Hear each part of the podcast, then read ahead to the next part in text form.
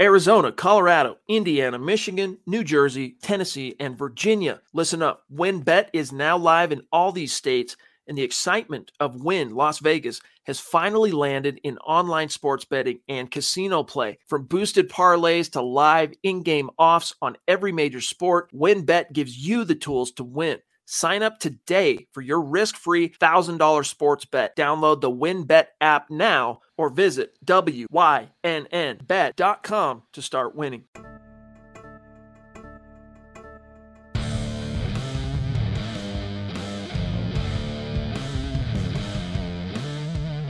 You're listening to Mile High Insiders with Nick Kendell and Luke Patterson. Head on over to milehighhuddle.com for all things Broncos. Now, it's time to find out what's going on behind the walls of UC Health Training Center. Saturday night liftoff. Let's go. It is 6:04 Mountain Time, which means it is time for an episode of Mile High Insiders. I am Nick Kendell and joined by today, filling in for Luke Patterson, good friend and my co-host at Building the Broncos on Tuesdays, Carl Dumler. Carl, how you doing today? You've been enjoying a lot of uh, college football? You know, I haven't had a chance to watch a whole lot. I've been uh, putting down tile in a bathroom. Yeah. My wife gave me this long list while she is gone. And Of so course. I've been trying to slowly check those off. So my dad and I got a big project off of that list. It's probably our biggest project. And uh, back's feeling a little sore. Yeah. I'm figuring out how quickly I'm becoming an old man. And, uh, but hey, we got it done. And then I did get to catch a little bit of the Pittsburgh game. So. I wanted to pick it. Yep. Wanted to watch a little bit of Pickett. I've had a few Bronco fans that are big Pittsburgh college fans Okay. and uh, trying to tell me, dude, you really got to keep an eye on this guy. And not that I haven't watched him, but I've gone back through, watched him again. I do like a lot what he brings to the table, Mhm. and he showed a lot of fight today. Fought through an Yeah. injury. I don't know if you watched that game at all. Uh, I was busy watching the Iowa game and going back and forth to the uh, Alabama game and the Wisconsin uh, Nebraska game as well. So, okay, okay, Not as much I mean, Pickett today. okay, makes sense. No, he he didn't have his best game. Threw a couple Mhm. picks. Uh, like I said, got hurt at one point. Yeah. So, but he bounced back, made some big throws down the stretch. It was a close game. It was Yeah. like 41-38 at the pretty near the end of the game. And so, uh, Yeah, nice little Armstrong's pretty fun too. Uh, over on Virginia, I think he has a little bit of a looping release, but he's been putting up video game numbers this year. A, For a sure. lefty, but uh, he's he's. I mean, what fifty six attempts today? It's crazy. Yeah, it was pretty. Yeah, it was a, a crazy game watching those two quarterbacks go back and forth. Those are fun ones when Yeah. you get to see that kind of level of quarterback play. Something us level. Bronco fans don't get to know very often. At least I not mean- for the last few years. I, I guess we've had John Elway, we've had Peyton Manning. We've been a little spoiled. Yeah. Maybe that's it. We're, we're just so used to greatness, it really bothers us to see anything else. And if you put like Teddy Bridgewater versus Drew Lock on the college field, they would look pretty good because they are NFL players, right? Like That's that's, there's a big difference. Like a lot of college teams do not have that. Listen up, Broncos country. TickPick should be your first choice to buy football tickets because they save fans money by never charging any service fees ever. TickPick is the exclusive ticketing partner for the Huddle Up podcast and the Blue Wire Network. Denver Broncos football is finally back, and there's no need to exhaust yourself searching all over the internet to find Broncos tickets anymore. Because TickPick, that's T I C K P I C K, is the original no fee ticket site and the only one you'll ever need as your go to for all NFL tickets. TickPick got rid of all those awful service fees that the other ticket sites charge, which lets them guarantee the best prices on all of their NFL tickets. Don't believe it? If you can find better prices for the same seats on another ticket site, TickPick will give you 110% of the difference in the purchase price. That's right, guys. When we were searching for tickets for the MHH meet and greet for week three at home, Broncos versus Jets, TickPick had us locked down. So visit tickpick.com slash huddle today and use the promo code huddle to save $10 on your first order of Broncos tickets. That's tickpick.com slash huddle. Use promo. And um, let's say hello to everybody in the chat coming in right now. Scott is not here behind the scenes, so I'm going to do my best to help with the conversation and pick the comments in the chat and everything like that. But uh, I'm going to count on you guys in the chat as well to help us out. Uh, Cobra Commander coming in saying Sutton's future is in jeopardy as long as Teddy is the quarterback. Yeah, you know, I mean, you know what? If you are, let's I'll, let's spin this real quick. If Teddy's the quarterback, and let's say he comes next year and you don't pay him that much, you know, let's say he's just mediocre down the stretch and he's making you know 10 million uh, a year on a two year contract where you can just get out of it you know the second year essentially. Uh, maybe that speaks more towards keeping sutton because if you're going out there and paying somebody a huge contract that that puts uh, sutton's future in jeopardy. I know this is tongue-in-cheek and a shot at teddy but uh, i think there is something to be said about being able to retain sutton if you're not paying the quarterback position too much. Yeah it's broncos are going to have to figure out a few things of how they want to spend their money. You, you want to keep it balanced across the the entire roster. You don't want to get one position too high. You know, the last few years, unfortunately, the Broncos have been really high on the defense when, yeah. when you're looking at contracts. And I mean, I think they've been top three, top five uh, on spending on the defense compared to then offense. They've hardly spent anything. And so, yeah, you got to find some balance. And I, I, think they really do want Sutton back. I think a lot of people after Tim Patrick was signed were like, "Oh, throw up your hands. We're Sutton's gone." Yeah. I don't I don't really think that's the case. I really think they at, at worst, I think they give him the franchise tag. And uh, because he's attractive to a lot of quarterbacks. And if you go, I mean, we're going to talk about this throughout the show, but if you go get a rookie quarterback, you like to have weapons around them that make their job a lot easier. Uh, the, the, even if you bring in a, a veteran, you like to make their job easier. Courtland Sutton makes a lot of people's jobs easier, and he'll be another year removed from the ACL and and so there's just a lot of things to like there. So uh, just like I said, I, I'm very interested to see how George Paton handles this whole free agency and you know this much money to spend. How's he going to do it? Is he going to do in-house guys? Is he going to go look in the free agent market, trades? What's he going to do here? Yeah, no, that's a great point. And you talked about Sutton with the franchise tag. I think they'll try to come up with a negotiation for Sutton. They're not going to be as I guess, aggressive with their offer. I would assume now with because uh, you're already paying Tim Patrick this much, so you might not be willing to cave in uh, so much for Sutton. But you do have that franchise tag in your back pocket, and we've seen it multiple times with the Broncos that uh, that franchise tag they will use that to extend the negotiating window, and then they can pay that guy later. I know that was in the Elway era, but that's always something we see that across the NFL. Uh, something else that is interesting for me f- with Sutton is the the different type of tenders you can use on the franchise tag. Now, if they don't come to a deal, there's the exclusive franchise tag, but there's also the non-exclusive franchise tag, which I believe is still an option, uh, given the last CBA that happened. And you might be able to get a couple, uh, a first-round pick or something like that for Sutton if somebody signs that tender, the non-exclusive one, and comes back to you and you don't want to match it. So you have some uh, options on that and uh, that's a good way to go. And we got uh, Rod TV coming in here saying uh, five dollar super. Thank you very much, Rod. Saying how about CJ Stroud with the right head coach, offensive coordinator, with our running wide receivers and running backs. We might have now. Why not? I love watching him play versus Michigan State. Did you get a chance to watch that game this morning at all, Carl? I, I watched some of the highlights. Okay, I, I, did miss that one, but I mean, I saw the the statistics, and I, I know statistics don't tell the tale, but yeah, it's hard to argue. I mean, he, he just put up almost perfect stats. Ninety eight point eight QBR. Yeah, it, it, was it was ridiculous that that game right there, especially against a top ten team in football, to to go out there and do that. Michigan State has a pretty good defense, uh, and so the only problem there is he cannot come out for this draft. Yep. So 2023, uh, and this is going to be part of our conversation here today. Can people be patient enough to wait for a prospect like CJ Stroud that looks like he is a potential franchise quarterback.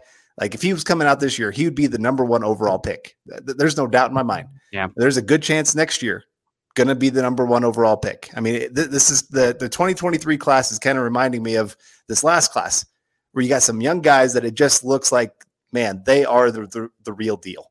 And I, I just don't see him falling off anytime soon. And uh, so, yeah, it, it's it'd be nice to get him as a Denver Bronco, but you're going to have to make some choices and show some patience to make that one happen. Yeah, no, totally. And maybe even some luck. I mean, who knows? Uh, both, we're going to talk a little bit of 2022 quarterbacks today, but like it's really hard to talk 2022 quarterbacks when far and away the best two quarterbacks that took the field today were Bryce Young at Alabama, throwing for like 600 yards. And really, they needed every one of them because uh, Arkansas was carving up that Alabama defense. And uh, then, of course, CJ Stroud, who was incredible. Now, it's hard to separate the quarterback talent from the uh, the team around them and the scheme. But uh, I mean, you know, that was an excuse last year for Mac Jones that I, you know, concerned me as well, right? Guys wide open, no tight window throws, but you know, you're seeing the arm talent and you're seeing the flashes. So you got to look into it. Uh, we got Mr. Stu Meat saying, How's it good to see you? We got Dave saying, I need some hope. counting on you fellas. There's always hope, Dave. Uh, yep. There's always hope. Maybe not. It's a maybe it's a fool's hope. Quoting Gandalf there, but uh, we got some hope. Uh, Greg Smith saying, "Good evening, Broncos country. Good to see you." Uh, James asking, "Who won the Husker game?" Uh, Wisconsin won on the last minute. Huskers have lost like 21 possession games in Scott Frost's tenure, so it's uh, it's pretty incredible to see them do that. DBA's coming in. What's good? You always see a lot of people. EJ's in the house. Uh, Enkai's in the house. Mike S is in the house. Jay Kozad's in the house.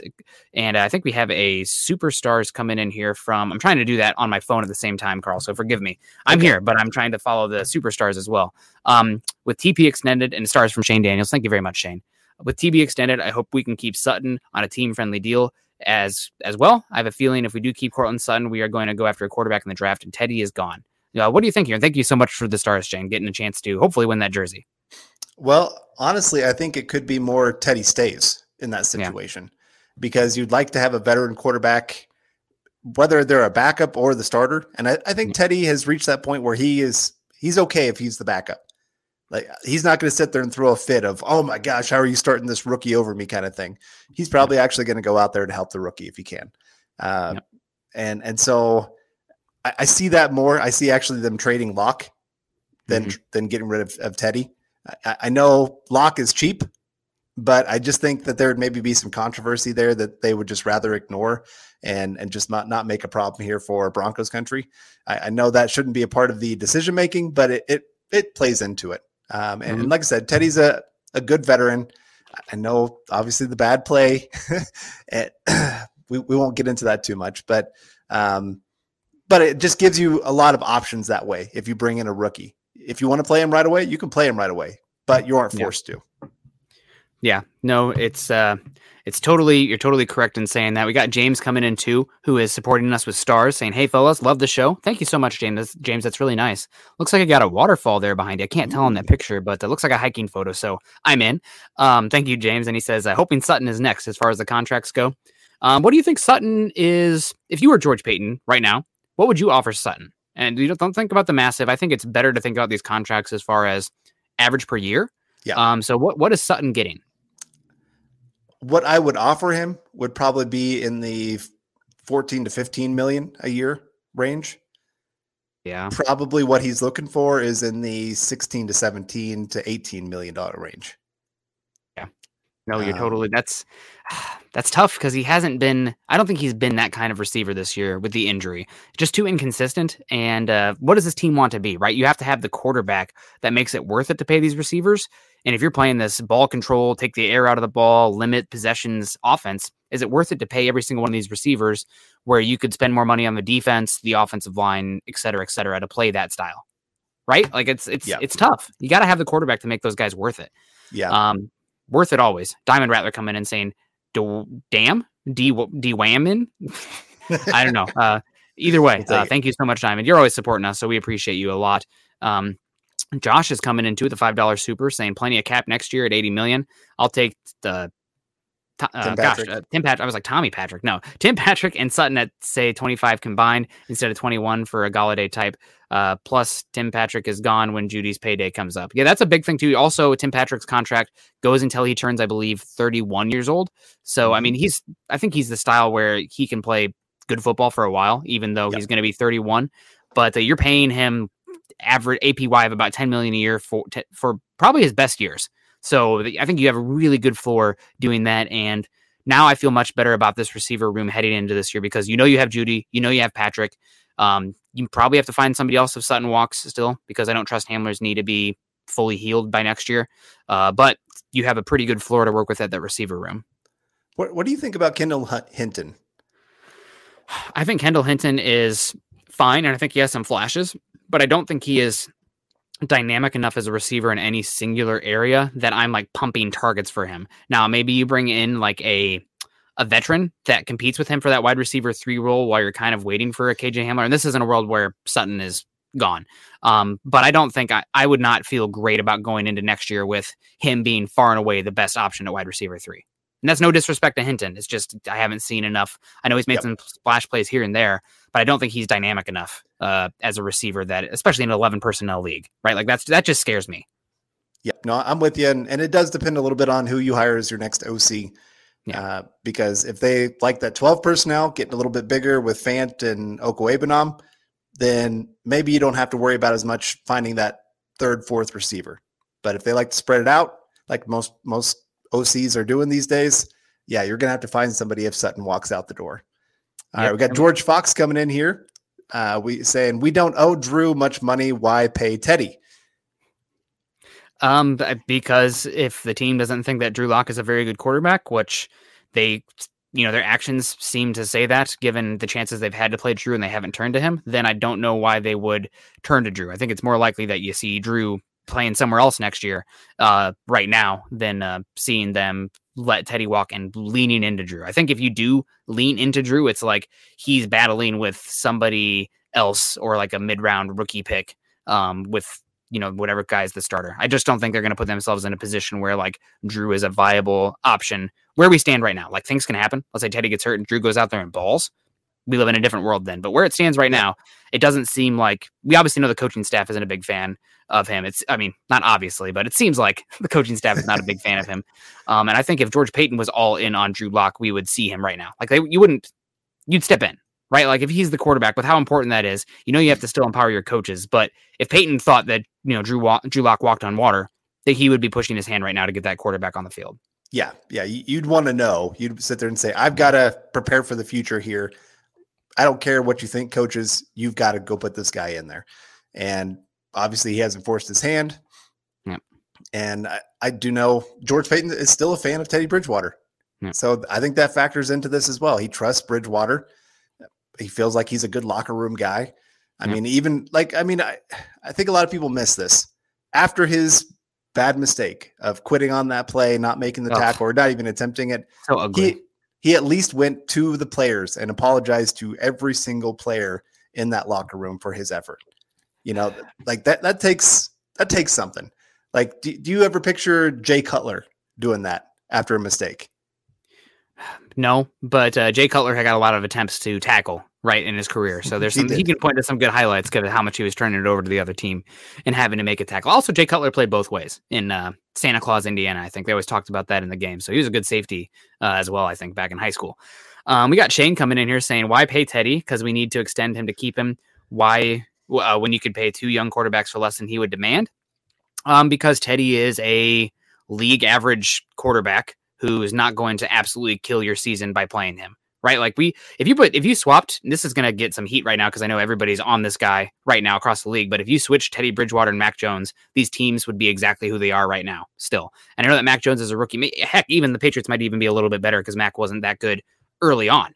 Um, but if you switch those two quarterbacks right now, probably not much is changing. So you can win football games that way with that kind of quarterback who's throwing it short, leaning into the run game, and playing amazing defense. Right? Like God, Patriots defense is so good right now. Yep. Um, but it's not really putting it on that quarterback's shoulders. And at some point in their career, that's going to happen. Right. And we don't know that about Mac yet compared to what we know about Teddy. So I think it's just more about the competency of the quarterback position and not leaving yourself with your pants around your ankles um, at at quarterback. I hear what you're saying about like trying to go cheap there. And if Teddy wants a lot of money, you probably need to go elsewhere as far as looking cheap. But you know, you're not you don't want to go out there next year with like Drew Lock versus Jeff Driskel, right? Like you're done at that point. Like might as well you're punting the season, trade everything you can and go for the first pick because your your quarterback position would be that bad. Yep. Unless And- we live in a different world and Drew Lock comes in and balls this year. Who knows? Right. And we got uh, JJ coming in with a $5 super chat. Really appreciate that. Saying, I think we should be glad we did not draft a quarterback this year. Shurmur would have ruined him like he did Lock. I don't subscribe to this. I don't. I think a lot of the quarterback is on that quarterback, right? Like you see, obviously some guys in better situations, but like, did Elway's early years of you know Dan Reeves super conservative football ruin Elway? No, Elway was still great. I mean, Andrew Luck played for a really incompetent team early on, and it, uh, eventually it did cost him his career. But like he was balling, you know, he was amazing on the field, even though everything around him was bad. I mean, I think it, I think it's more so about that individual quarterback. Now, you do want to set them up to have success, no doubt, but like there are, it's not a binary, you know, good and uh, where they land. Like if you are terrible, which you know a lot of metrics last year, we were terrible at the quarterback position last year. Some of that's dragged down by the games Drew didn't play, still, but um, I think you would you have some idea of what these guys are going to be. Yeah. So I, I, Shurmur's also had terrible quarterbacks almost his entire career, right? Like Right. the only good quarterback he's ever had in his system or coaching with is Donovan McNabb. The rest of it, like, is the best Nick Foles, is the best Sam Bradford. I mean, uh, Case. I mean, he got Case Keenum? Keenum paid. Yeah, right. So yeah. he's a bad Yeah. play caller. I'll give him that, and I don't think he's the best at adapting a scheme to what his players do best. But I do think he is a, probably a league average offensive coordinator, as much as people don't want to hear that. Yep, I agree. Most of his quarterbacks, the time that he had them, their quarterback rating on average was at least 10 points higher. Yeah. Drew Lock was, I think, the first one that didn't actually meet what he was before. Yeah. And and so, I mean, Teddy Bridgewater, he's over 10 points higher than what his average is, I think, this year Mhm. uh, under Shurmur. And so, like I said, I, I'm not trying to say he's some amazing quarter, quarterback guru or anything like that. I'm just trying to say I think sometimes we mess up the idea of a play being bad and saying, okay, the offense coordinator obviously did not call a good play. Sometimes Sometimes, they don't. so yeah, I agree. And there's been Yeah. times where he did not call a great play. Th- There's times where I'm screaming at TV, going, "Man, it really stinks that I know exactly what you're going to do on this play." Yep. Um, but sometimes it is on the players where they just don't execute. So uh, it's, it, I think it's been a little bit of 50-50 this year. a lot of people really want, and this is just human nature in general, they want a simple, singular problem or solution that is easy to target and fix. You know, like cut out the tumor and then boom, fully healthy. When really it's just a bunch of different factors and variables that make it really complicated. And these variables are changing play by play, week by week, year by year, right? Like this year, where you're banking on a great defense, variable changed. Now your quarterback has to be that much better because the defense isn't playing at a top hell. They're not even playing at a top half of the league level. Um, maybe right in there. They're, they're they're average at best, I would say, right now. Right. Um, so the variables change and the formula changes, and if you have an elite quarterback, it's a lot easier that year by year. But uh, we're not there right now, and uh, I want to talk a little bit more Sutton. Let's get back to that in the end. I want to hear your 2022 quarterbacks right now, and like I said earlier, it's pretty tough right right now. I have my quarterback one. It's pretty easy for me for my quarterback one. Um, I would say, but uh, quarterbacks two through six. I I went back and forth 300 times today, Carl. I I'm having a hard time, and I'm really actually a little bit nervous to even talk about this right now because I don't a don't haven't watched every single one of these guys under the microscope, and uh, with all the information that's going to come out after the season, I think is going to be really important as well. Um, Right. But uh, right now we have to talk about it a little bit because right now it seems like the Broncos, if it's not edge rusher, it's probably going to be quarterback in the first round of this draft class. All right. So, I think we should go five, four, three, two, one. Personally. Okay. So um, your fifth quarterback, I'm going to check the chat here to make sure that we don't have too much uh, supers coming down the line. We got Andrew Baker coming in first here. Uh, draft talk is coming. Yep, it's, it's happening right now, but it's not done till the fat lady sings and we're out of the playoffs. So what's going to be the spark that will at least at least finish strong? Plus AFC West is still open. Uh, spark that'll finish strong. Broncos understanding that they have a blossoming top 10 run game um, that is something you can lean on the rest of the season and get teams to play single high which means that you can have more uh, shots down the field if you trust your tackles to hold up in pass protection for those slower developing pass plays on play action. And the other one would be Bradley Chubb coming back, hopefully, and galvanizing this defensive front with a guy who is not only a solid pass rusher, but also good against the run. Because right now they're just they're struggling at the edge, edge rushing position. Okay. What about- you ready? Ready for my Yeah, My let's do it. number Your top five. Yep. Okay. Uh, number five. About changed this because of some information that you got earlier, but Carson Strong. Okay. I- Actually, can you give me your number six first? There are like six quarterbacks in this class. I know we said top five, and five is an even nice number, but I think we need to hear what your six is as well. I'd probably go Ritter. Ritter is your six. Okay. Yep. Yep. Um, okay. So Carson Strong is your five. Why is Carson Strong your five? So much of his game is going to be predicated on who your OC is, because he he can't get out of the pocket. He can't throw on the run. So Shanahan systems completely out. You, you cannot have a coordinator that plays him that way. He's got to play from the pocket, but he's got a good arm, and he makes some throws throughout games that just make you go, okay, that's an NFL throw. Like some of these guys, they're not making hardly. You you could maybe have like two minutes of highlights that would actually be NFL throws. yep, Nick had some drinks for the Hawkeye victory tonight. Um, Carson Strong has a few more NFL throws because he's asked to do a few more NFL things compared to a lot of these other guys. And so I think if you're looking for day one impact kind of guy, I think Strong is going to be up there as a top three guy that could actually come in day one and be a decent quarterback for you. But long term, I'm also looking at year three. I'm not sure Carson Strong is my guy that I really want being back there because there are limitations to his game because of his lack of athleticism. Yeah. I mean, I think he moves in the pocket pretty well. He's not going to take off ever, but there was a throw last night in that game where he climbed the pocket and hit it down the right uh, sideline. I have my hat right here. Sorry, I just got out of the shower, so I didn't want to have the uh, the terrible hat hair uh, with that. So I got my hats. Don't worry, I want to show off the full head of hair. Um, but as far as Carson Strong's mobility, I agree with you totally that um, the athleticism is a concern. He's one of those quarterbacks, and I put him in the Matt Ryan category where you have to invest in the offensive line if he's going to be your quarterback because he's a he can be a statue back there and you can operate and win with a statue still. I mean, Mac Jones has very little mobility, right? Uh, Tom Brady has very little mobility right now, but those teams have. Uh, well, I guess the Falcons don't with Matt Ryan, but uh, when you have the offensive line, you you cannot have uh, even a guy who's below average on the whole unit. You have to be C's or above on every single guy to have that guy function year after year, and it's really hard. Um, for me, Carson Strong is my six. It's not because I don't like him. I am. If you have an order that's one through six with any of these guys, got good for you. I'm not going to argue with you too hard. I think it's this is such a hodgepodge class that I'll take the last one remaining and feel good about it. Um, middle of day two. Um, but as far as Carson Strong, three surgeries on the same knee and talks of there being a d- degenerative knee for him. Great arm, uh, a lot of good throws on tape, stressing the ball vertically. Looks a lot like Jared Goff at Cal. Uh, very skinny base, um, but able to get a lot of velocity on the throws vertically down the field. Three surgeries on the same knee though, and degenerative knee concerns. I mean, that's that's so scary in the NFL. And some people are like, oh yeah, Myles Garrett, Jaylon Smith. Jaylon Smith fell off a cliff because of that knee, right? That's one thing. And then you have guys like Da'Quan Bowers who had degenerative knee issues, was taken and he was in that Von Miller draft.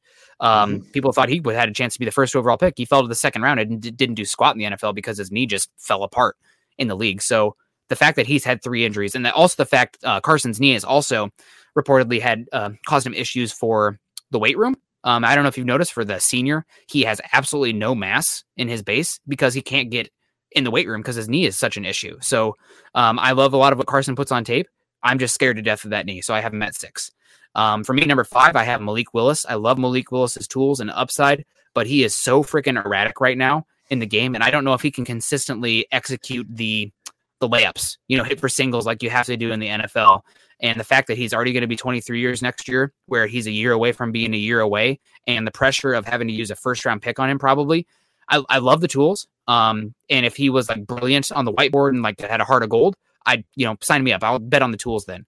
But there's just too much. He's too way too erratic on tape for me right now to put him above these other quarterbacks. Uh, if day two though, I mean, or end of round one even, knowing that it's a lottery ticket, Mhm. swing away. I don't give a hoot as long as you know that doesn't keep you from going quarterback next year, the year after. Um, Willis has probably some of the best tools in this class, but I'm just I'm scared to death of him right now, and he's playing bad football right now too. Like Yeah. he's just he's he's he's in the struggling right now. Yep. He's my number four, Malik Willis. I I'm with you there. There's times where he is not reading a defense at all. He's No. just making a throw, just hoping that it, it works out well for him. Yep. And this year that has not worked out well for him. Yep. It- it- he has those splash plays. Like you said, when we're talking about athletic upside, I mean, this guy is a highlight reel waiting to happen. Th- th- There's plays I, I think I mentioned in the chat the other day of of um, like if it's a third and three play, this is maybe the quarterback I want out there because teams are completely f- afraid of what what in the world are you going to do? You Yeah. could do anything with this guy on the field, and uh, he can turn a, a negative play into a incredible play for you. And uh, so it just, I like that. But man, he has got a long ways to go to become something viable in the NFL. Okay. Well, yeah, I, I agree with you. Um, at least day one, he can come in and be like a red zone or a third and short and kind of give you some QB option looks with good arm talent. But his pocket feel right now is non existent. Um, his ability to go through progressions right now is very, I don't want to say juvenile, but just not really progressed um, like you'd hope. And we got Chad coming in with stars here. Chad Hanner. Thank you very much for joining us today, Chad. Um, so those all scare me. But uh, again, if this is the quarterback position, if a dude is smart and a dude has a lot of character and like not only wants to be good, but like has this like inherent need to be good. Otherwise, you know, they don't they cease to exist anymore. That can flip it on its head. You know, that's something that we can't qu- uh, qualify from here. But um, I have him at five. Uh, Malik Willis. Number, my number four quarterback is Sam Howell. Uh, Sam Howell is Baker Mayfield light. I know a lot of people have said that he's got a pretty good arm, and I love how tough he is. Um, he scares the heck out of me, and this is something that scared the heck out of me with uh, um, the likes of uh, Drew Lock as well. He's absolutely just terrible decision making under pressure. I mean, he just he freezes when there's pressure. Um, and we saw that at the beginning of the year, teams like, oh, we'll blitz you. He doesn't have any sense of urgency or know where the hot read is on those blitzes. So uh, I think he has the arm talent. I think he's tough. Um, but I, I, hate the offense he plays. That Phil Longo offense at North Carolina, dreadful. Um, and I think that uh, he's one that uh, I like the arm talent. I love him on his rookie contract as well. I think you're pretty mm-hmm. limited with him long term. So I have Howell at, five, at four um, right now. Okay, well he's my number three. There you go. Yep. I I love the fight of the kid. I mean, th- th- there's been games where North Carolina did not, yep. Talent wise, they didn't line up with the team across from them. And yet Howell kept them in a lot of those games, making just ridiculous plays, especially with his legs this year. I mean, I know that's not yeah. all going to completely transfer to the NFL because, totally. I mean, he's not like he runs and you're going, this guy doesn't look very athletic, but then he still runs over people. And one, I don't want my quarterback running over people like that in the NFL. Yeah. I, I, just that that's not going to last long term. I mean, look at Cam Newton going from MVP yeah. to struggling to be on an NFL team. Uh, mm-hmm. But but I do. I like the fight of the kid. I feel like he's going to work his tail off to be great, and and I like that he has had to adjust his game this year because all of his his talented weapons went to the NFL and yet he's still going out there keeping his team in games. So I, I like that about him. But you're right, decision making when he is under pressure, he still feels like he has to make a play. Yeah. And he doesn't understand there's times where the best play you can make is just throw it away.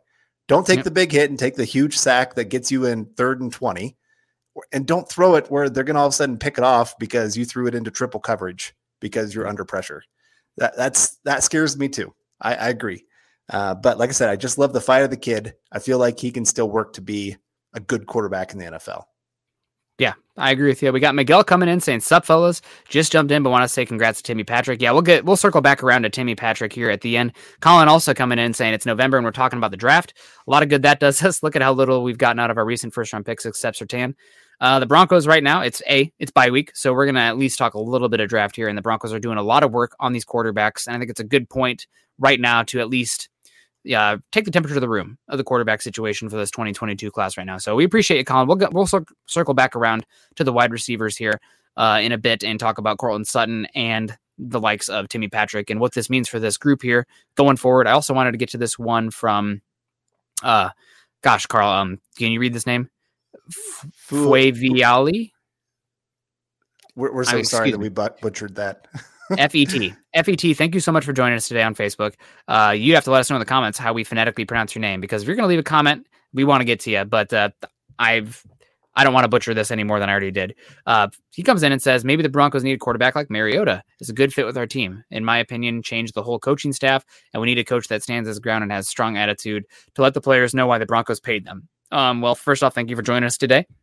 Um, as far as firing the whole coaching staff, I don't know about that. I mean, you got Zach Azzanni, who you like a lot. You got Mike Munchak, who you like a lot. You got, uh, I think Reggie Herring is still there, who you like a lot. Mm-hmm. You got uh, Bill Kollar, who has been here over multiple staffs as well. So I don't think you need to fire the whole coaching staff, but you know, I think head coach is probably coming to a terminal point here, and that means the defensive coordinator and the offensive coordinator and the quarterback coaches as well. But there are guys here that are worth keeping around. Curtis Modkins, another one that comes to mind. The running back coach has done great here uh, with the running back. So I don't think you need to clean house.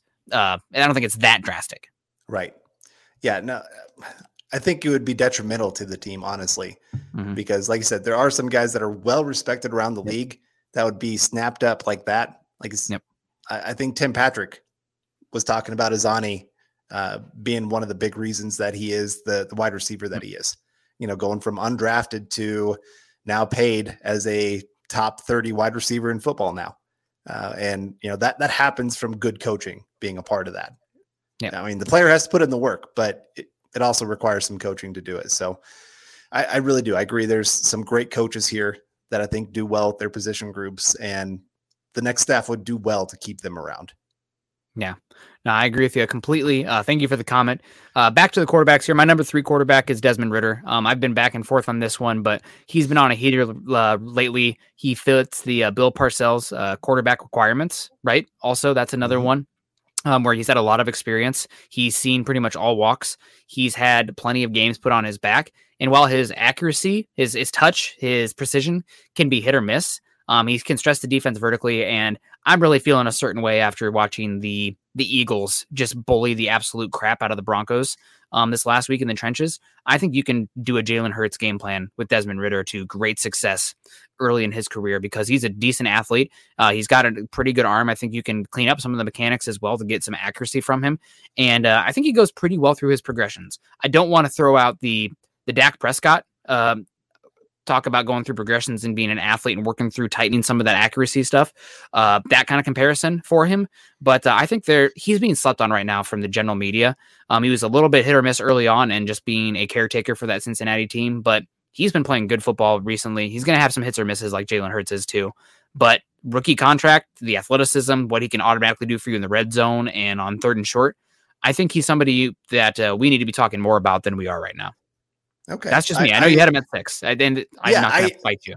And I'll be honest, I have not watched his last few games here where he's been playing much better. He I watched earlier better. where he was having his struggles. Accuracy was a problem, ball placement, mm-hmm. all those kind of things. And so that's what's in my mind when I'm thinking yep. of him. Maybe when I go back and watch some of these games, maybe he moves up my list because, like I said, we get more information each week on these mm-hmm. guys. And and so, you know, I, I, know some people come back and say, Oh my gosh, you had him as your number six. He's turned into a great NFL quarterback. And I'll be like, Well, did you listen to our other shows when maybe I moved him up my list? And uh, and maybe I'll be wrong about the guy too. We'll, we'll yeah. never uh, we'll, have to see on some of that because I've been wrong on some guys. Uh, yeah, we but, got, uh, Jeff yeah, saying, Nick, I agree with you about coaching. Now, thank you very much, Jeff. We we appreciate you for the five dollar super there. Um, and we got CC coming in saying Ridder is someone I want as a developmental guy.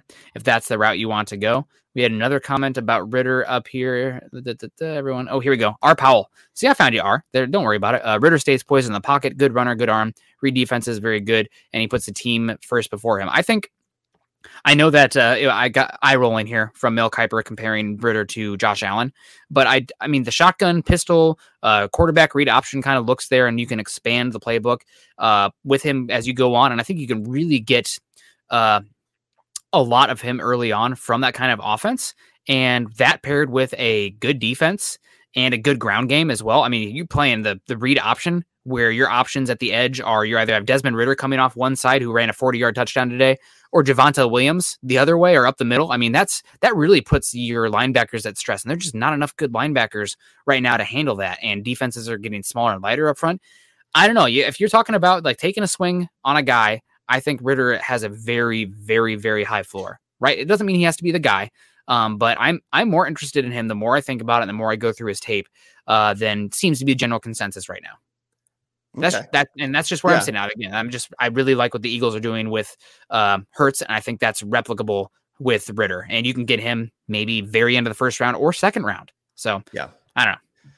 And Powell, um, I'll, I'll, go watch that SMU game from today. That was today. He was yeah. he he missed some throws, um, but he had some really good throws as well. And he just doesn't make doesn't make many mistakes. Like if you're gonna miss, like miss it where an area where you're not throwing at the other team, right? And that that I feel like Ridder does that pretty often.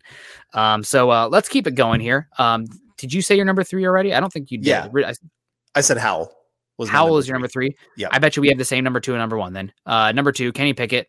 Um, his games this year have just been too good uh, as far as what he's able to do. Now I know before this year he wasn't that consistent with his accuracy and placement. I did see that he had the biggest change uh, in football in 20 20 um, from his actual completion percentage versus his expected completion percentage because Pittsburgh was dropping the football that much. Like his completion percentage last year was like 59 and his expected completion percentage was like 74. Talk about a night and day difference. So that's a pretty big difference. Yeah, just dropping it like crazy. I do really like that wide receiver Addison they have there, but that's a yeah. talk for later.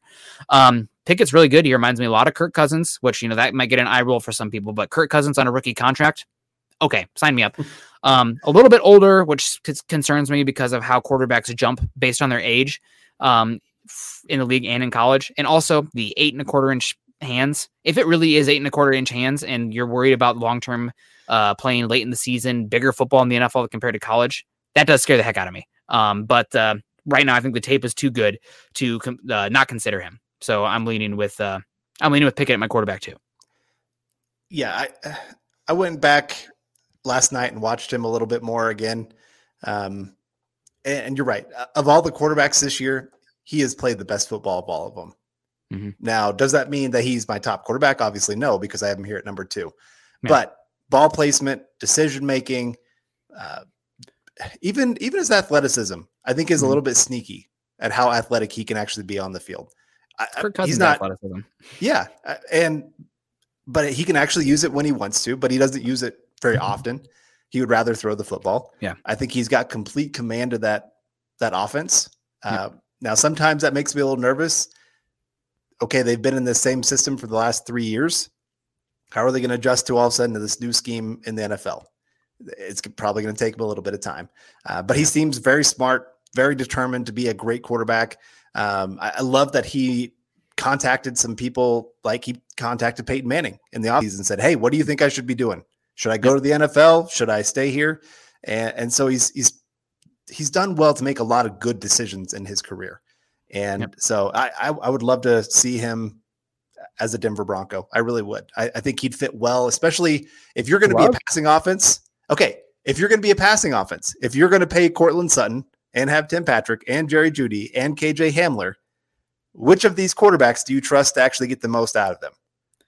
I, I would argue Kenny Pickett is the guy that would probably get the most out of them as a passer. Maybe. I'm having a, the as far as it depends on if you want to lean into the running game or if you want to lean into the pass catchers, right? Like I don't think Pickett and it's again if he has eight and a quarter eight and a quarter inch hands, those would probably be the uh, almost the smallest hands ever recorded for an NFL quarterback. I don't remember what Joe Burrow is, but Drew Lock at nine inch hands was at the ninth percentile of quarterbacks ever measured, which that's that's not good, folks. Um, small hands, not that's not baby hands, Drew Lock, but small hands, Drew Lock. Um, but eight and a quarter, I mean, that's significantly smaller. And uh, I'm a little bit concerned in that game last week, North Carolina versus Pittsburgh, when it started to rain, Pickett's play fell off and his accuracy fell off, and that's something yep. to worry about. Um, so uh, it's something to something to think about. We got base Gase coming in here, based with the the new picture. Uh, good to see a base. It's been a second. Uh, would resigning Patrick Sutton, Chubb, and a few others leave enough for us to afford Russ Wilson or Rodgers. Um, I don't think they're going to sign Chubb because they still have another year of control on him. They already exercised the fifth year option, so I don't think they would probably do that. Um, and I think as far as Sutton goes, I mean, it might be the case where if those quarterbacks don't say I want to go to Denver, if uh, you don't have Sutton and Patrick back also. So it's kind of a double edged sword there because they're gonna they're obviously gonna want to have those guys there to throw to uh, if they're coming in here. Yeah, I, I don't think it negates the opportunity to go get one of those guys because let's be honest, the NFL salary cap is kind of a joke. Yeah. You you can manipulate it, you can make it work. They can stagger who has the big cap hit, what year, those kind of things. Totally. Uh, it, it just they could make it work if they really want to. I think it might make it a little bit more complicated in the sense of you're waiting on your new owner. And mm-hmm. new owner is going to want to have a little bit of say in where his money is going.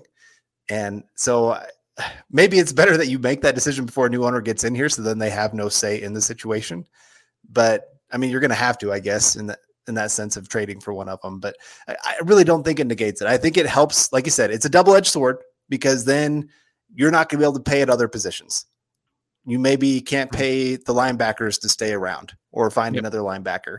You're going to have to go thin at a couple other positions. Maybe cornerback, you can't go and look at free agency like you did this last offseason. Uh, and so then you're going to have to figure out some different ways to to help in that. And especially if you're trading for one of those guys, you probably don't have your first round pick, probably don't have your second round pick, or at least one of them. And so then you're having to figure out some things as you go to to fill out the rest of the roster. Yeah, it's tough. It's uh it'll be tough. But the thing about, and we're seeing it right now with the Broncos, like, would you trade that Peyton Manning four year window for the world, right? Or just to be mediocre for a few seasons? No, right? And it's already been six years since we had one, but like, there's no guarantees that you can have a 20 year long window like the Patriots or like draft as consistently great as the Steelers or the Ravens, right? If you can right. bring in Russell Wilson or Aaron Rodgers, uh, I think you go for it and just lean all into that window because there's no guarantee you ever even get in a window. So if you can get those guys and automatically guarantee a window, go for it. Um, Zebulon coming in here. Hope you're doing well, Zeb. Uh, what position could be a surprise pick in round one. Uh, for me, this one's going to be cornerback. Cornerback seems like an option for the Broncos early. It really depends on what happens if they do bring in a new coaching staff. Uh, but cornerback is one where you're going to be losing Fuller. You're probably going to be losing Callahan, and uh, Darby is going to be essentially in the last year of his deal next season. Uh, you could keep him t- another year after that, but the way his contract sets up, you have a lot of flexibility to move on after 2022.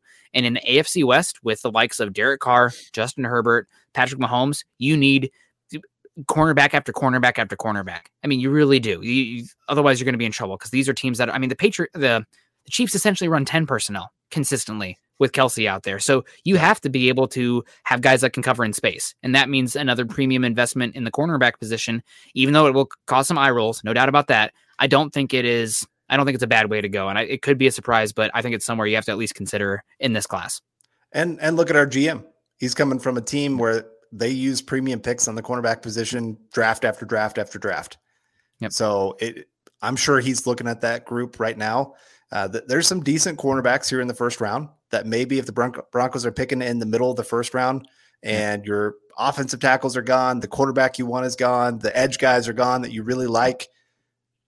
Cornerback is one of those spots. I think linebacker is another one. There's a couple really good linebackers that are going to be in this draft. Right there you go uh, Utah versus Oregon right now. Uh, mm-hmm. Utah has a very good cornerback. I'm sure that's where Chad is good right now. Um, but cornerback for me makes the most sense there. Yep. Uh, maybe linebacker, maybe defensive tackle. Also, you got two guys at Georgia that might make some sense there. Um, but uh, those are the ones that make sense. Um, David coming and saying no longer want Rodgers on the Broncos. Yeah, that's your prerogative, David. Um, I'm don't want to get too far down any rabbit holes here, but uh, I mean, if I can put up w- with uh, some other stuff from some of the quarterbacks, you know, it's whatever. I'll try to separate as much as I can, and hopefully we get some good football here. Um, you know, it's not like he's out there driving 120 miles an hour drunk or something. So, uh, um, so anyway, uh, top two quarterbacks here for me. My number two is uh, Pickett. Oh, we had talked about that. Yep, yeah, Pickett, solid. Would you be okay? Let's say the Broncos are picking 12 overall. Are you okay with taking Pickett there? No. That's too early for Pickett. Are you okay? Are you okay with our number one guy there? And let's lean into that. Matt Corral, probably our number one quarterback. I like Matt Corral a lot. Um, he's very tough. I wish he was a little bit bigger, um, a little bit thicker, but he's not. But he's tough as nails. He's a twitchy player as well. I, it's not about like the open field speed for these uh, quarterbacks. It's about the twitch. You have to be able to make sudden movements in the pocket, mm. out of the pocket, use that athleticism to uh, extend the pass game and also get yourself out of bad situations. So you don't have to be running the best 40 in the world, but you need to be twitchy in the in the pocket. And I think Corral has that a lot. He reminds me a lot. He just looks like a shortstop out there playing quarterback, and that's really aesthetically pleasing. Uh, obviously, that um, Lane Kiffin offense makes it really simple for him, but uh, I think he has the best combination of tools and what you want also like between the chest. And I think he's a pretty smart kid too. So pick, uh, excuse me, Corral's my number one quarterback.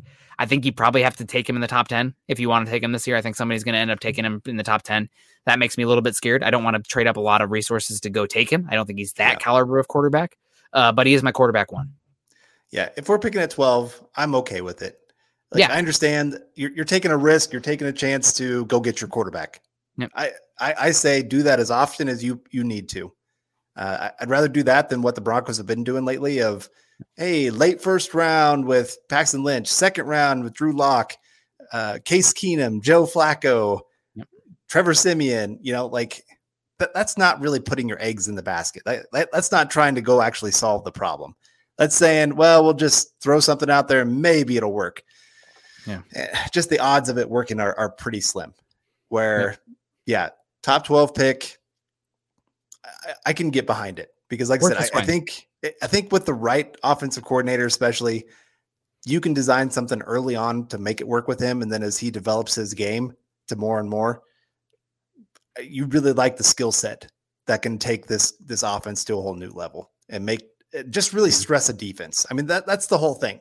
You want guys that are going to make the defense have to go, okay, we're playing this guy this week. Patrick Mahomes, Justin yeah. Herbert, even Derek Carr, those guys, they stress a defense because it's like, oh my gosh, all right, how are they going to attack us this week? And so Matt Corral does that. That's why he's my number one. Not my favorite number one ever, obviously, but I, I can be okay with it. Yeah, no, I agree with you. It's not the best class there, but I think Corral, I think he's going to go in the top 10.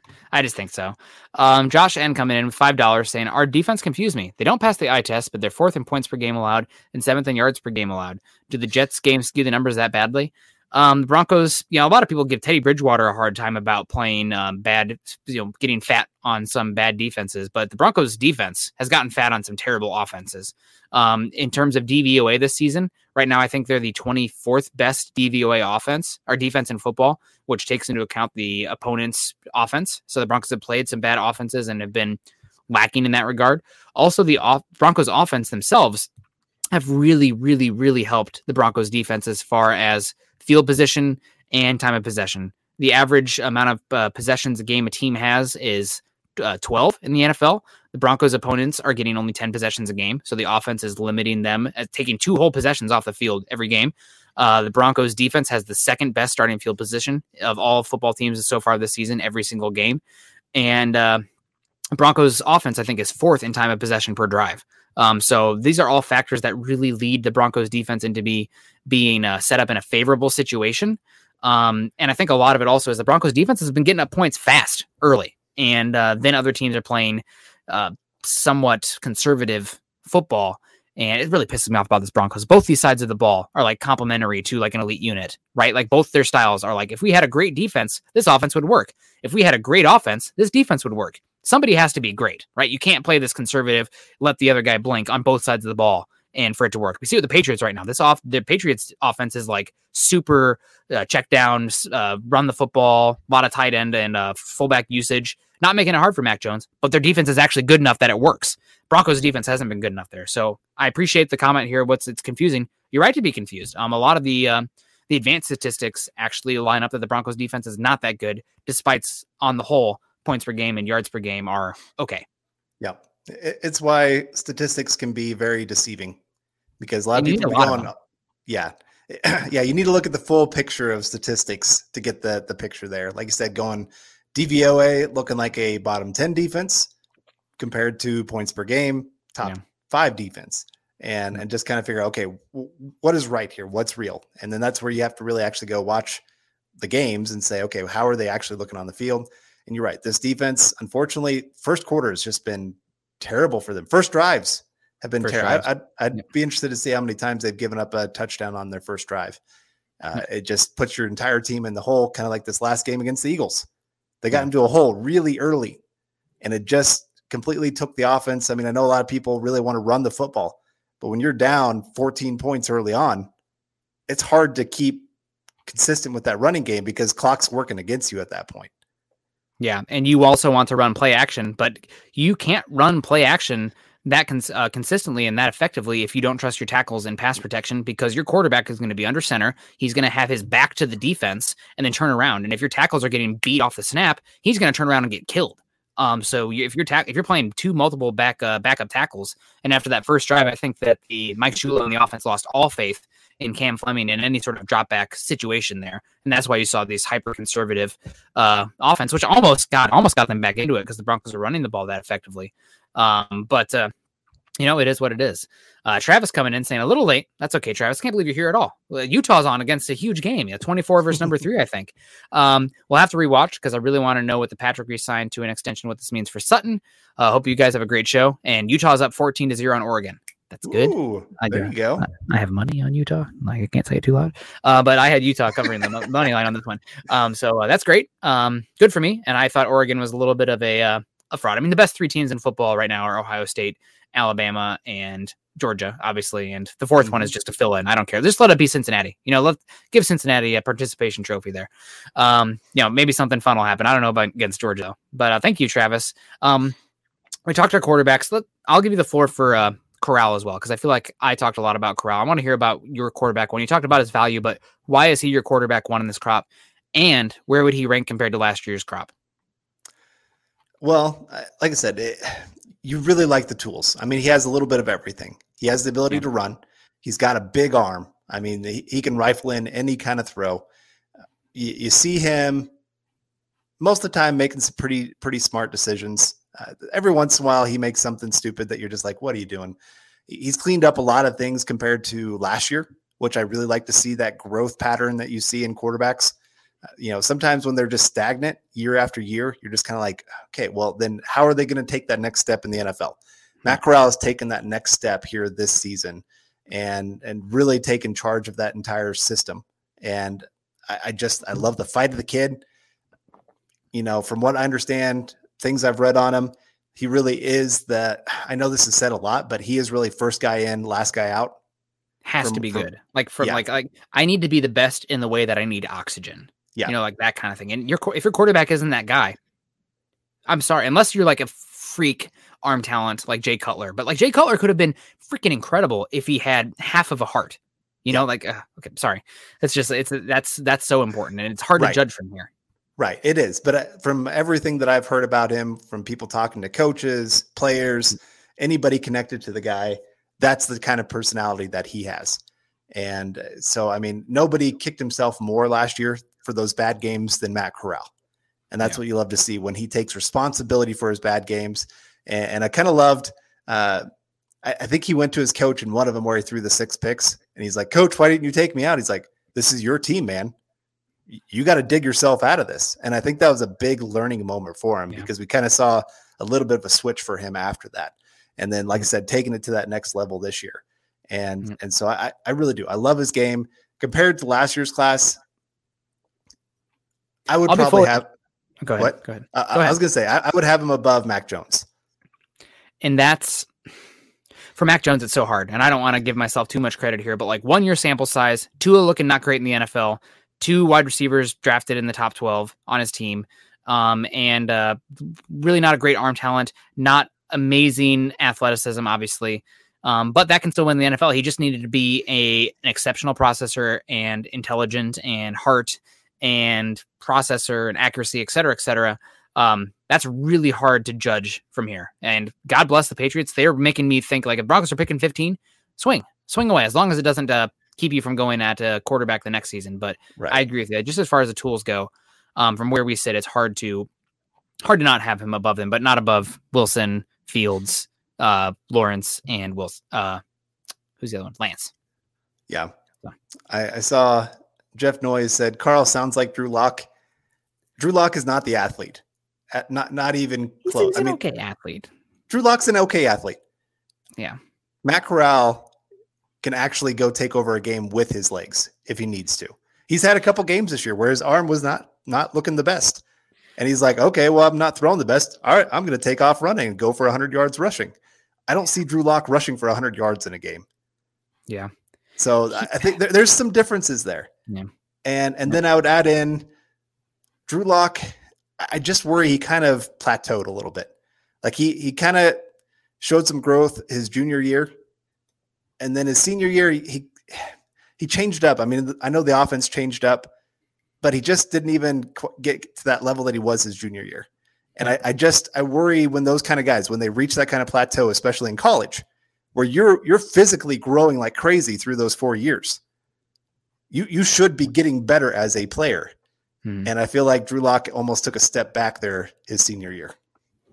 Yeah, and Drew Lock, I mean, we saw it last year's draft cycle where Drew Lock was being dragged through the mud a little bit by uh, anonymous NFL scouts just because of his laissez faire kind of attitude. I mean, uh, Drew Lock comes off, uh, according to people I've talked to, like just classic high school jock. You know, like, you know, he's he wants to be good. I don't know if it clicks the best for him uh, right now. And he says, We're making excuses right now. I don't know. Uh, sorry, tap, trapping dirty.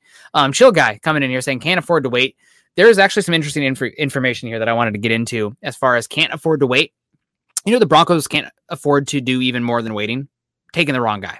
Because in the last 20 years, there's only been two teams, and one of them is the Cardinals. I cannot remember the other one, but in the last 20 years, only been two teams that has taken a first round quarterback and then taken one in the first round in the following two draft cycles. So if you take the wrong guy in the first round, that probably means that you're on the hook with him for three years.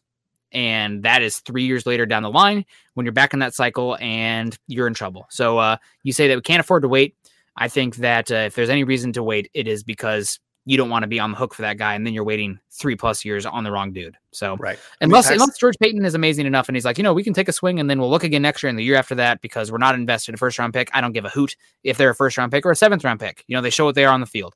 Um, Yep. But as far as can't afford to wait, what they can't afford to do is take a heavy investment in the wrong guy. Right. Paxton Lynch is a perfect example. Broncos took a swing at this guy because they needed a quarterback. They felt like we have to take one. That's why they got into a, a, bidding war with the Chiefs and the Cowboys, who both have their franchise quarterback. And it angers me that the Broncos won the the bidding war. In reality, they they completely lost. Uh, there's but, a multiverse out there where uh, Patrick Mahomes is a Broncos quarterback, and there's also a multiverse where Dak Prescott is a Broncos quarterback. So uh, sorry guys, this is where we're at right now. But that that maybe in that multiverse, the Broncos don't win Super Bowl Fifty, so uh, we'll take what we can get. Yeah, there you um, go. But, but yeah, so that, that's where rushing something just because you feel like you have to rush it gets you in trouble. Because then the Broncos they stuck with Paxton Lynch, hoping for three years that this guy would turn into something, and then they missed out on like like you said the Patrick Mahomes, uh, Watt, Deshaun Watson draft. Then the next one was the the 2018, where a lot of people kind of thought maybe the Broncos will get back into this. Well, then Josh Allen, uh, Baker Mayfield, you know, some other guy or Lamar Jackson is another one even that that they missed out on. Um, and unfortunately, the Broncos have kind of lined up with some of the not great quarterback drafts of going for yeah. a quarterback, and that is some yeah. of the concern with this one too because yeah. 2023 is looking like that could be a really good quarterback draft. And if you take one this year with a top 15 pick, well, are you committed to that? And then all of a sudden missing out on CJ Stroud or Bryce Young? Yeah, Bryce Young. Oh man, somebody else caught my eye. So uh, we were talking a little bit before the show, or right when the show started, of uh, um, Brennan Armstrong kind of caught our eye. He's a lefty from uh, Virginia. Um, Virginia. Um, but I watched Brennan Armstrong and the quarterback for BYU actually caught my eye as well. I thought he was pretty impressive. I think he's a sophomore this year, but keep an eye out for him next year. Uh, Jaren Hall. Um, again, I'm every single rock. I'm looking under it for a quarterback because we need it. Um, but the Jaren Hall is one who's impressing me this year. Um, so we have our top five. I just want to throw out two more names here because I am very much of a throw assets and resources at the quarterback position until you hit. Um, I think there are two guys that are not being hyped up in this class that are worth a day three pick, uh, similar to how the Washington football team took RG3 and then ended up taking Kirk Cousins. Um, I think Kaleb uh, Eleby at Western Michigan, very talented. I like him a lot.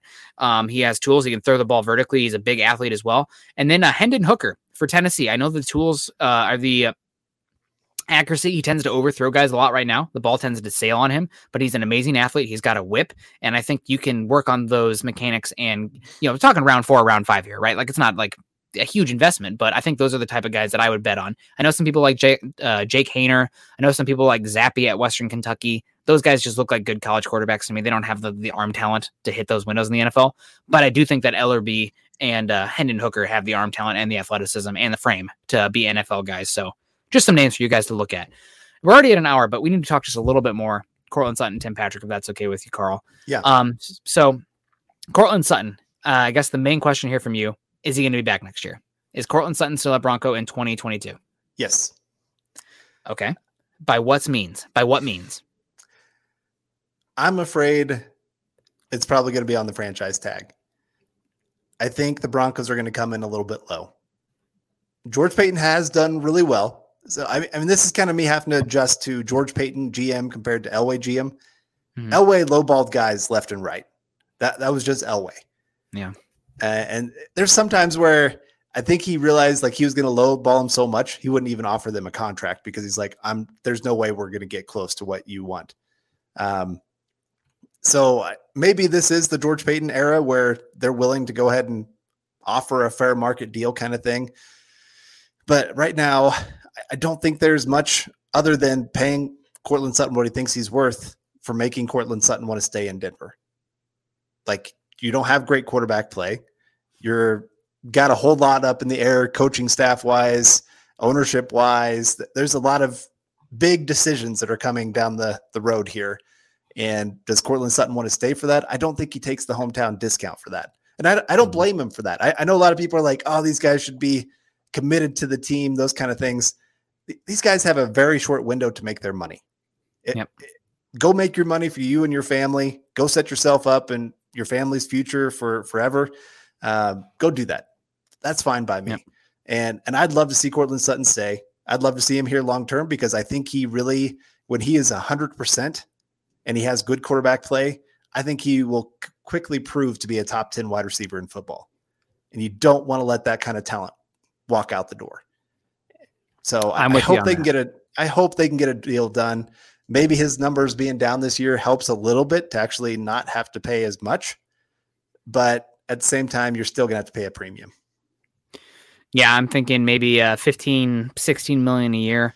Um, what's nice about the Tim Patrick contract is that it lines up pretty squarely with it being done when it's time to pay potentially pay Jerry Jeudy. Um, Yep. so you have some options there, but uh, now maybe you have a little bit of leverage where you don't have to feel like you have to give away to Courtland Sutton because Tim Patrick can come in and be very good. So uh, you know you have a little leverage there. You don't have to overpay. I'm hoping Sutton gets the bag in uh, sense for him, but I'm also hoping the Broncos make a, a wise decision there. I'm not even sure. I think 15 million a year to 16 million a year is a good call for him. Mhm. Maybe that's a little bit of that's maybe that's a lot for the wide receiver position. It sets up nicely to not be paying the quarterback position a lot as well. Um, but you have what 80 million dollars against the cap next year. You have some ability to create some more cap moving on from a Glasgow, moving on from uh oh, there's somebody else whose contract you get out of. I can't remember. Um, but uh, you have you have some flexibility there, and also you have a lot of draft picks, which means you can go cheaper in other spots where um, then you're not, you know, uh, feel like you have to pay for a starting quality quality player at that position to be competent because you have the draft picks that can fill in there for cheap for four five years. So Yeah. um, it's a good it's a it's not a good spot to be because you still have to figure out the quarterback position, but around the quarterback, it's about as good of a position as you could hope to be. The offensive Yeah. line has to continue to improve, but you got weapons, you got guys who are paid and going to be here for a bit, and you have ascending talent on contracts here for a little bit. So, you know, hopefully they'll figure out the quarterback position. You pretty much have to do that, and then we've said on here a hundred times, you know, we love Patrick Surtain, we love you know potentially Rashawn Slater or all these other guys there. Uh, your window doesn't open until you have the quarterback, unless you have like an all-time defense and the ball breaks the right way. I mean, that's just the reality of it. So Right. as as as Rodney says here, um, why keep swinging until you get one? Why keep swinging until you get one in the first round until you get a quarterback? Who cares? What's the difference? Giving someone three number ones, four, but around wah. Well, Rodney, I'm not sure exactly what you're saying there, but I think he's saying that uh, you got to get your quarterback, um, and then it's you know then you have a chance. And Travis coming with the update here: 21 to zero Utah over Oregon. Man, Look at that, uh. Pac-12 not looking so great. Yeah. Um, but uh, And- all right, go ahead. And I I did want to say somebody asked earlier, why would Russell Wilson or Aaron Rodgers want to come to Denver? Well, why did Peyton Manning want to come to Denver? It wasn't like they were a world beater team. I mean, they were eight and eight that year, barely made the playoffs in a very bad division. Yeah, that's that's a big difference. The division difference. Go ahead. The, the division helped, yes. Yeah. But, you know, he also looked at, okay, there's some young potential here. You got Von Miller on the defensive side that's looking like he's going to be a star. You got two young wide receivers that you really like. Uh, you got a tight end at that point in Julius Thomas. I know he didn't quite, he- he still was a good tight end. He was great. We we When he was used him up on his rookie contract, and then Yeah. he, somebody else paid him, and we got a comp pick. God bless. Thank you. I'll take it. But, uh, but yeah, there, there were some things here that made him go, I think this could be something. Yep. And Tom Brady going to Tampa Bay. I think weren't they an eight and eight team that year or seven and nine? They were something like that. Yeah. Okay. So, you know, they weren't even a playoff team the year before Tom Brady goes there. But he looks and says, okay, they got some really good wide receivers. I like a lot of what they have on the offensive line. I think I can make this work. And so I, I think what the Broncos are looking at, and and I think we've talked about it before, the interior offensive line actually playing some of their best football for the Right. Broncos Yep. the There's something. tackles, yes, the tackles were terrible in this last game. But Dalton Risner looks kind of like he looked his rookie year. It's been kind of nice to see. Lloyd Cushenberry has maybe put his two best games together in a row that he's had in his time here in Denver. Quinn Yep. Meinerz looks like a guy, if he can really figure it out, a few things of just the technical side of things, he can turn into a really good right guard for the Broncos. Plus Plus player. it's- yeah. And, you know, Garett Bolles will be back. He'll be a, a good, he'll be a plus player for you. I mean, uh, even if it's Ma- uh, Massie plus Anderson at right tackle, you know, that's not that's going bargain bin, so to speak. But uh, Massie's already settled down in Denver. Like he, I think you could probably get him for a pretty good contract because I don't think he wants to uproot everything there. And Anderson also, you get a shot there. So uh, maybe it's not plus players, but per dollar, it's not a bad way to go. Right. So I, So I, I- I think really there's a few things. Yeah, I think there's a few things that attract a veteran to come to Denver. I think the division is actually probably the one detractor. Yep, I agree. when it might have been the, the biggest attractor to Peyton Manning, it might be the biggest attractor to to Wilson and and Rodgers. Yeah, I agree with you completely. And I think also somebody said the reason Peyton came to Denver was Elway. Um, I think that this team and what you've seen here is that if you bring in a quarterback, they are going to go out there and give you what you want and what you need. You you say like let's say Aaron Rodgers comes in and he says, I need a little bit more of a a scat back type back there in the pass game because I don't trust Javonte Williams in the pass game. Okay, which one do you want, Aaron Russell? Point to him. Or we need to run more, you know, uh, samurai concepts. Okay, that's fine. It's your offense. I'm just the offensive coordinator here, just kind of meld things and work it together. But it's your offense, Mr. Wilson. Um, yep. So I, I, agree with you completely, and I think Denver has a good record as far as letting those guys have a lot of creative control. Right. Yep. So I think that's important. Um, but guys, we've ran a little bit long today, just because we're having fun talking college football. The draft. It is the uh, it is, of course, the bye week for the Broncos, so have a little time to take the temperature of the room. Um, hopefully, everybody's doing pretty well. You guys can follow Carl and myself on Twitter. Carl's at Carl Dumler MHH, and myself at Nick Kendell MHH. Also, make sure you're following us at MHI underscore pod and at BTB football pod um, for the building of the Broncos. Um, you guys can also follow us at Mile High Huddle over on Facebook. Go to facebook.com forward slash Mile High Huddle and facebook.com forward slash Mile Huddle pod. Any of the conversation here, give us your top five. You know, hit us up on Twitter, hit us, hit us up on Facebook. Uh, let us know your top five of the 2022 quarterbacks. If you guys are on YouTube, please subscribe, like, and share if you have not done so already. Um, got Clayton coming in saying, great show, guys. Smash that like button. Yeah, you guys, we got we got 34 in an angry act from Jim Pilcher. Jim, I'm sorry, man. I'm, I'm sorry that Carson Strong was my quarterback six. I just don't trust the knee, man. Um, but, uh, you know, hit the like on the way out. We appreciate you guys. Carl, what's the rest of your night look like? I got a couple things get ready for uh, church tomorrow, and otherwise go to bed and uh, maybe take a, a few Advil, ice up my back because bending over, putting tiles down. Man, I like I said, it's a young man's game, and I'm not anymore a, a young man anymore. Carl, you're young at heart. That's okay. um, we appreciate you guys. Everyone stay safe. Be kind. Uh, let's cheer against the AFC West this week. I don't even know what games are tomorrow. I'm just, you know, going at it holistically and uh, hoping that the teams the Broncos have played or will play lose for strength of schedule reasons for the draft, but also uh, teams that are in their way uh, as far as the playoff path lose as well. So, uh, I don't know. Long way to go this season. Broncos five and five. They're still right in the thick of things. We can talk draft and we can talk playoffs as well. It's a lot of fun. Everything's on the menu. But everyone stay safe. Have a good night. Go Broncos. You've been listening to the Huddle Up Podcast. Join Broncos Country's deep divers at milehighhuddle.com to keep the conversation going.